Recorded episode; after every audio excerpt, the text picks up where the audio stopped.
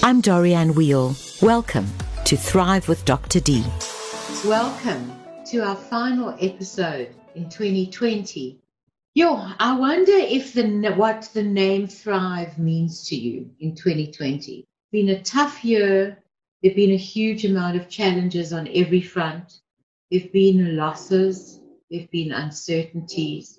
We've gone through a time which we call global mourning, loss of jobs and loss of predictability, particularly, and loss of lives in many cases, and certainly loss of money, and loss of physical contact, and loss of just the freedom to be able to sit with your family without worrying, or physical contact, like that hug that you used to take for granted.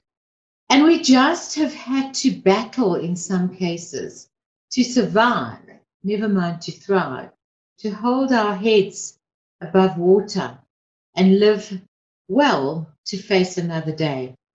So we've managed to prevent the build-up, hopefully, of post-traumatic stress. On this show and other shows, we talk a lot about recognizing what you're feeling, leaning into the emotion. In order to tame it, we have to name it understanding that some of these things that we've been feeling are predictable reactions to very traumatic situations. It doesn't always help when you're going through it at the time. You need to practice things like stopping, taking stock, re examining your goals, not allowing your head to catastrophize. What if this? What if this? What if this? And those thoughts are often negative. Being present in a mindful way, looking at the facts, staying in the moment, looking at yourself in terms of how you've managed to deal with adversity before, and you have, and you've come out of it, and you've built resilience in ways that you never felt possible.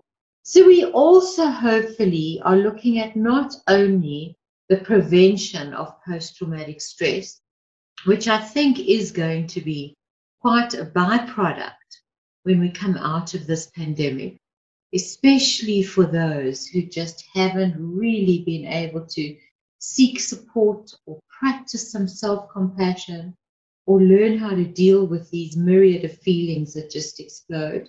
So we will see some of it, but hopefully we're going to see something else. Hopefully we're going to see some post traumatic growth. We're going to look back and we're going to say, how can we not let a good crisis go to waste? Are there lessons that we've learned from this? Have we done self audits and looked at our priorities? When we realized that we weren't in control of absolutely everything, what did that stimulate in us? And what are the new awarenesses and indeed practices behaviorally that we want to carry with us into 2021. So we want these lessons to not only be lessons from the past, of course, we want to hold them, sustain them, and harness them to improve our present and certainly improve our future productively. So, very often when I work with groups in particular, we start off, if they interact with groups, and we say, What have you lost? What have you learned?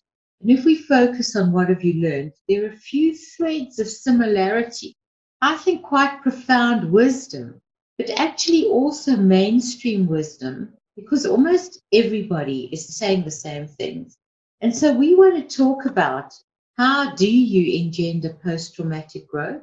We've spoken before how you prevent post-traumatic stress. And can we, in fact, thrive better, become more of the human beings that we have the potential to be individually, relationally, societally, and in fact globally. So if we look at what do people say when we say, what have you gained? What have you learned? What have you gained? I tell you, one of the first things that people say is that there's been a priority shift. You know, when I've stopped, take stock, re examine my goals, where have I been, where am I going, how do I want to spend my energy from now on? There's some answers that I've come to often without even thinking too much. And those answers were different to what I would have said, possibly only even nine months ago. And guess what they're saying? You feeling it too. So, of course, you can guess what they're saying. Different priorities. And those priorities usually involve relationships. Very often, the word gratitude comes into it. Very often.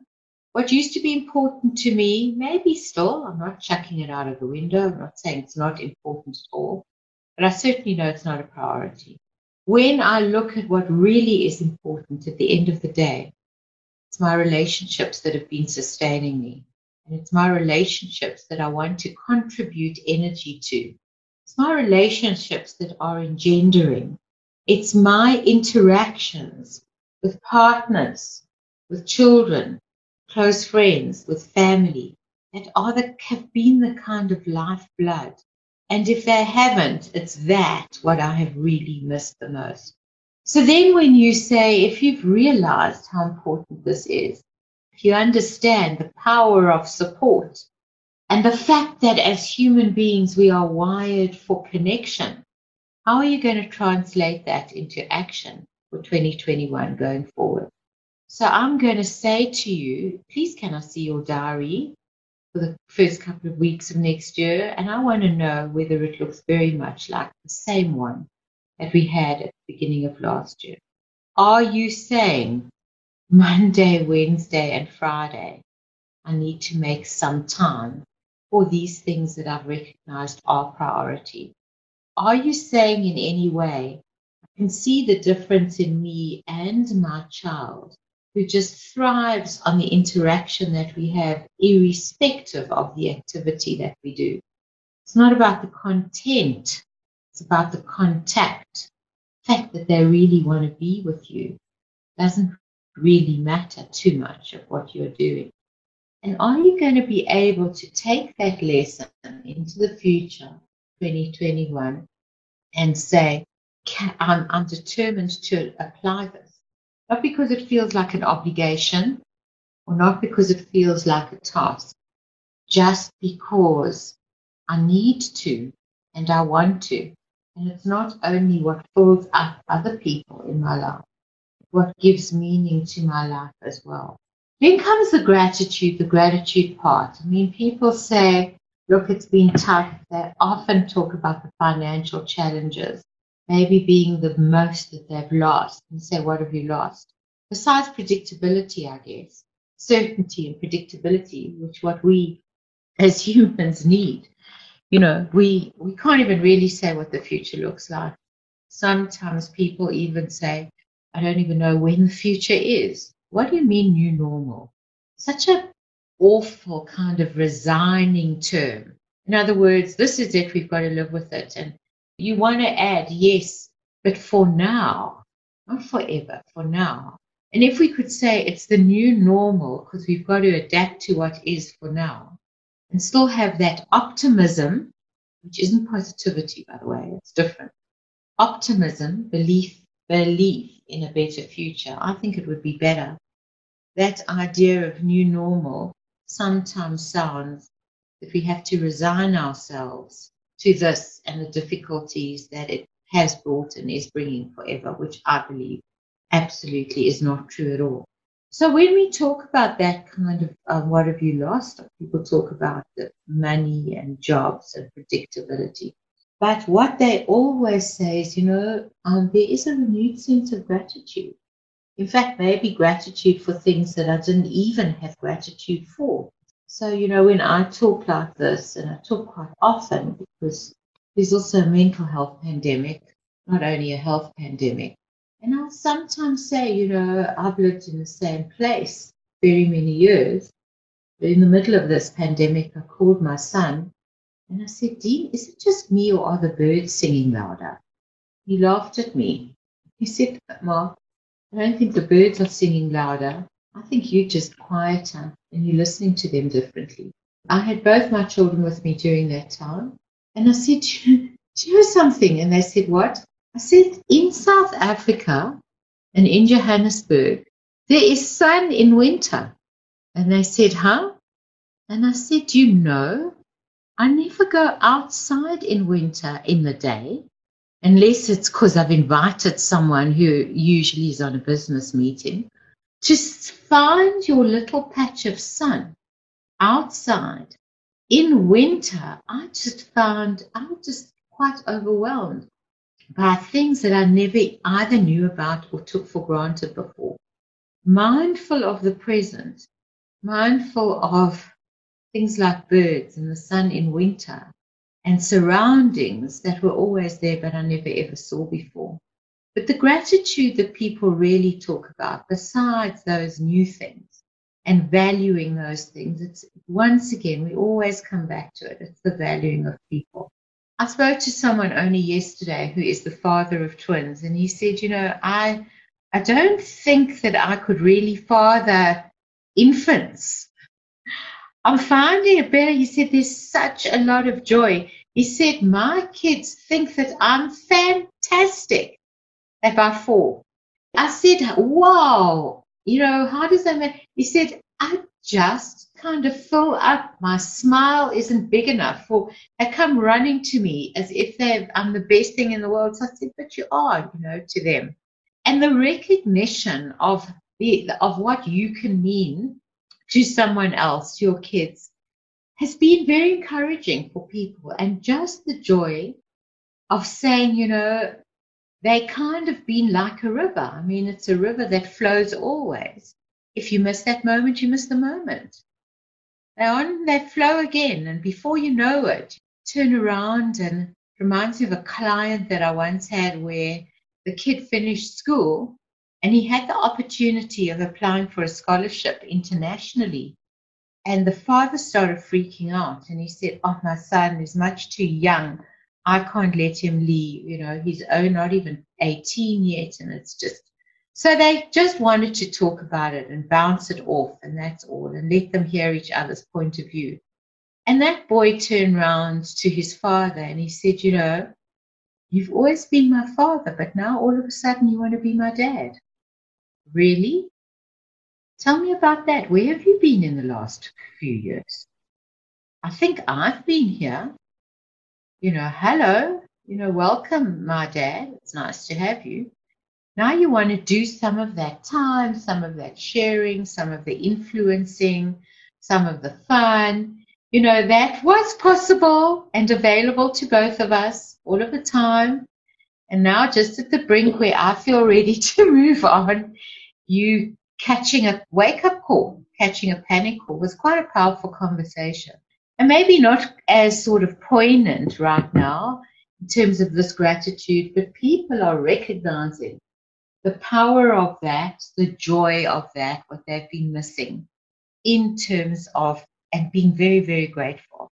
Grateful for understanding, grateful for support, grateful, grateful for being offered, to be able to offer something to other people, not taking anything for granted.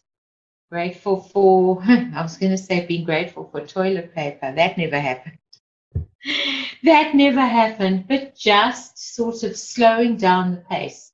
I'm also finding that at this time, and I wonder if it will sustain going forward, is that there's definitely a different pace in that I can tell you that people are starting their day a little bit later. Instead of the eight o'clock, we always used to have eight o'clock first appointment, even half past seven it seems quite fine these days for people to say, you know what, we're going to start, I'll meet you at nine and it's okay. You don't have to panic, you don't have to rush. There are certain things that are out of control and certain things that are in our control. And if we talk about another lesson and the post traumatic growth part, what have we learned going forward to take with us? It's also that people have developed a balance between what is and what isn't in their control. Again, you know, working with different kind of groups, especially executive groups at one point, they wouldn't mind saying things like, oh, if you don't like the circumstances, if the circumstances suck, just change them. That's all. You're in the driver's seat of your life. You're in total control of your life. For goodness sake, make an effing difference, sometimes they would say. Yeah, now there's a new humility have realized that with some things you can and some things you can't, and that's a secret. What is under my control? What isn't? Is there another energy? Universal energy? Does your religion come into this? Is it is it the Lord? Is it fate?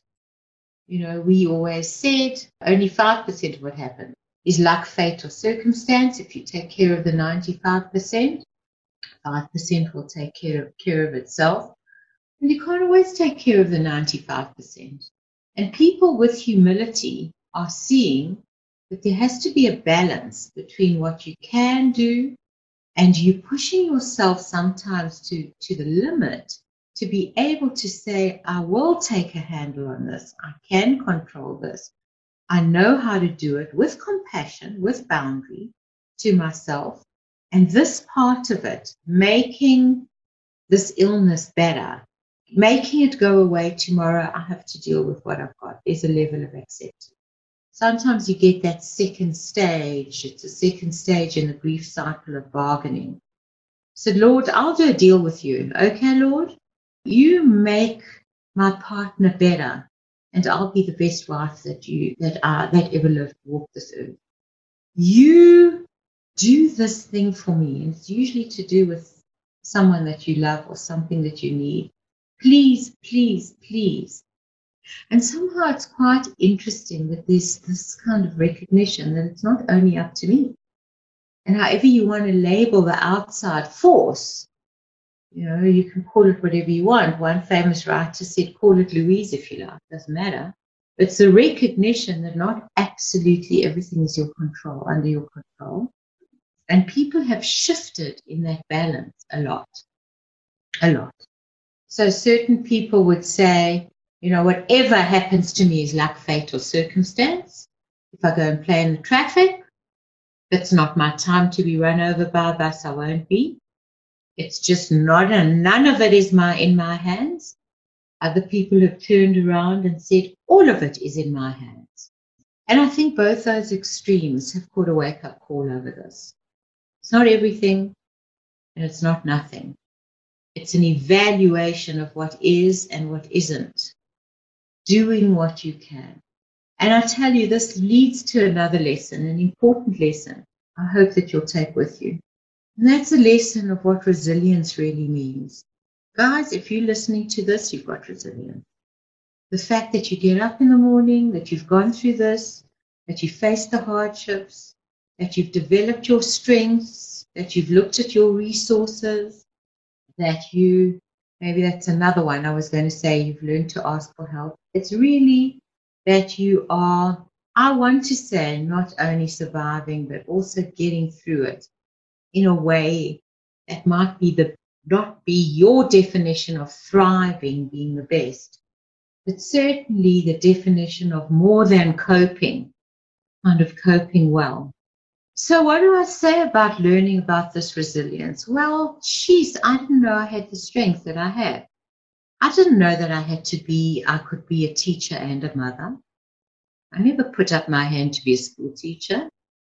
I hardly put up my hand to be a mom, and I'm that. And I think I was doing that quite well. But being a school teacher and a mother and a cook, you know, all in one day and working at the same time. Or, you know, geez, I didn't know that I'd be able to kind of sustain this job if I had to work from home. And take a look at me. I'm really not bad. I have. I found my little corner and I'm proud of myself. And I'm also proud of myself because I could set down certain boundaries. I didn't have to pretend that it was all good all of the time.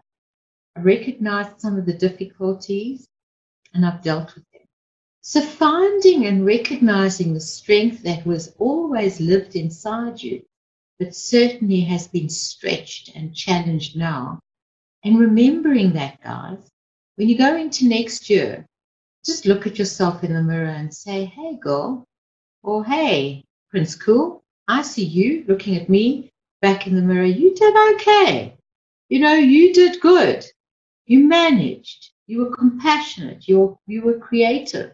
You're still standing. And that strength that you mobilized to be creative and think through things differently is what you're also going to need to help you go forward with taking into account some growth and change and development. Other words, post traumatic growth into the year. And I alluded to earlier, and I'm going to talk about maybe three more things quickly. The one thing that I alluded to earlier is being able to reach out and ask for help. If this has taught us anything, I hope that it's taught us that there is strength in vulnerability, that you are a member of the human race, that you can say that you don't have all the answers sometimes, that it's it's not shameful at all. In fact, it's strong to be able to act with authentic vulnerability for maximum connection. You can't have maximum connection without real vulnerability. And that requires courage and it requires to you saying to yourself, this is who I am. I have huge amounts of strength. And I know that vulnerability, as one wonderful writer, Brene Brown says, may be to do with fear sometimes and to do with taking risks and to do with unpredictability of the outcome, putting yourself on the line or standing in the arena, she says. But fear, but vulnerability is also the birthplace of joy. It's the birthplace of connection. It's the birthplace of creativity, birthplace of resolution. And in that wonderful speech that she often quotes, which was given in the early part of the century by Teddy Roosevelt, who spoke at the Sorbonne University. And he gave a speech which is now known as the Man in the Arena speech. And he says the main point of that man in the arena is he says it's not the critic that counts. The credit goes to the man who's actually in the arena. In other words, the one who's taking the risks whose face is marred by blood and sweat and dust, who really, at worst, might not know the triumph of success. But if he fails, and I'm misquoting him, so don't say that I've quoted this directly. But the point is, guys, he says that if he fails, he fails daring greatly, daring greatly. So the value is trying, the value is doing your best, the value is saying, look, I will resolve that, that resentment that I've been carrying with me. I know how important it is for my own self, not for you, but for my own self to have clean space and to ask for forgiveness.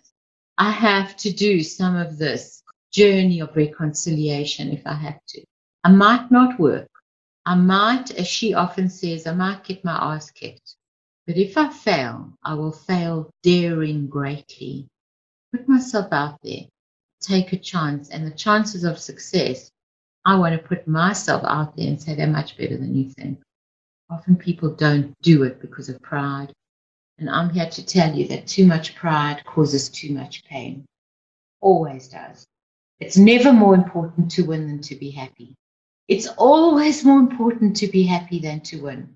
And if you need to be happy, there are many things within yourself and in your connections with other people. Sometimes it means change, which is risky. Sometimes it means, always means self awareness, always. Sometimes it means taking a risk. And sometimes it means trying something differently where you could get your ass kicked, but you won't know unless you ask. And often it means, you know, no is only the beginning of the conversation. If you don't do it, the answer is always no. So it's being a little bit risky, it's being a little bit cheeky, it's being fighting for yourself, being the best that you can be. It's fighting for clean space between you and you and between you and other people. And that's another very big lesson. And the last two things I want to say practice self compassion. You know about putting your own oxygen mask on first? If you've ever been in a plane, like a hundred years ago, and you ever flew, you heard them say to you, you need to, if the oxygen masks get released, whatever they say, so long ago, I don't even remember, please put on your own oxygen mask first, or you look after the needs of children and other people. It means you can't sustain other people. unless you look after yourself. So cut yourself some slack, guys. You know, look after your children's mother. or your wife's husband or your employee's employee. But what I'm saying is by looking after yourself, you are inadvertently also taking care of other people. Not that that's the most central. Most central is all to value yourself enough to say, you know, what I give is useful. Can't give love if I don't get love. And sometimes that love starts from you. And so it's, yeah, I need some time out. Would you help with the dishes today? I know it's not really my job, but I, re- I, I honestly would appreciate it. Or just sometimes thinking, you can't always do it. We do also have to think of other people, or we want to think of other people. We are nurturers and we're caregivers, and we have senses of responsibility. But if you don't practice kindness management, I promise you, you'll get crisis management. Build up and build up. You'll get all the symptoms, psychosomatic symptoms, lower backache, migraine headaches, appetite problems, sleep disturbances, irritability, exploding unnecessarily, out of proportion to the situation you're in. But if you give yourself a little bit of, of what you need, whatever it is that you need, unashamedly, nicely, not aggressively, kindly, honoringly explain that to other people in your life, you will be a better person. You'll value yourself, and other people will value you and what you can give them in a greater way stepping into 2021. And the last thing that I want to say on this note is just engender and develop a spirit of optimism. Please know the difference between optimism and positivity. Positivity is often denial of reality. Just be positive, be positive, be positive. You know, notice all the dolphins swimming in the canals of Venice or whatever it is that we were told to notice, which was true. And I'm not denigrating what's happened to the environment. But often people would feel guilty about not being positive. I feel scared, I feel anxious, I feel sad, I feel stressed, I feel uncertain, also has to be recognized. And that's nothing to do with optimism. Optimism means belief in the future. Optimism means seeing the light at the end of the tunnel, which is much more than the lights of an oncoming train. Optimism sees some of what you left behind looming in the future and something that is even brighter that you didn't recognize. And that spirit of mindful optimism, realistic optimism, is often also what helps us survive. I was fortunate to actually intimately know many people in the struggle here, some who were incarcerated on Robben Island. When I used to speak to Ahmed Kathrada sometimes, I said, How did you do all of this under those conditions? And he said, Dori, we were still fighting the struggle, but just from a different place. We knew we, were, we had to. It was the power of connection, it was the power of the cause, and there was the belief that it was going to happen. And so many people, like now, are saying, okay, we're seeing the light. The vaccine is on the horizon. We've learned many things about priorities, about gratitude, about self compassion, about the importance of connection, about resilience, about what is and isn't in our control. And we are going to mobilize those strengths we're not going to let all of this go to waste and we're going to take them forward to make better lives for ourselves, for our relationships, for our families, for the world going forward. I wish you all a happy, healthy, safe 2021. See you on Thrive with Dr. D next year.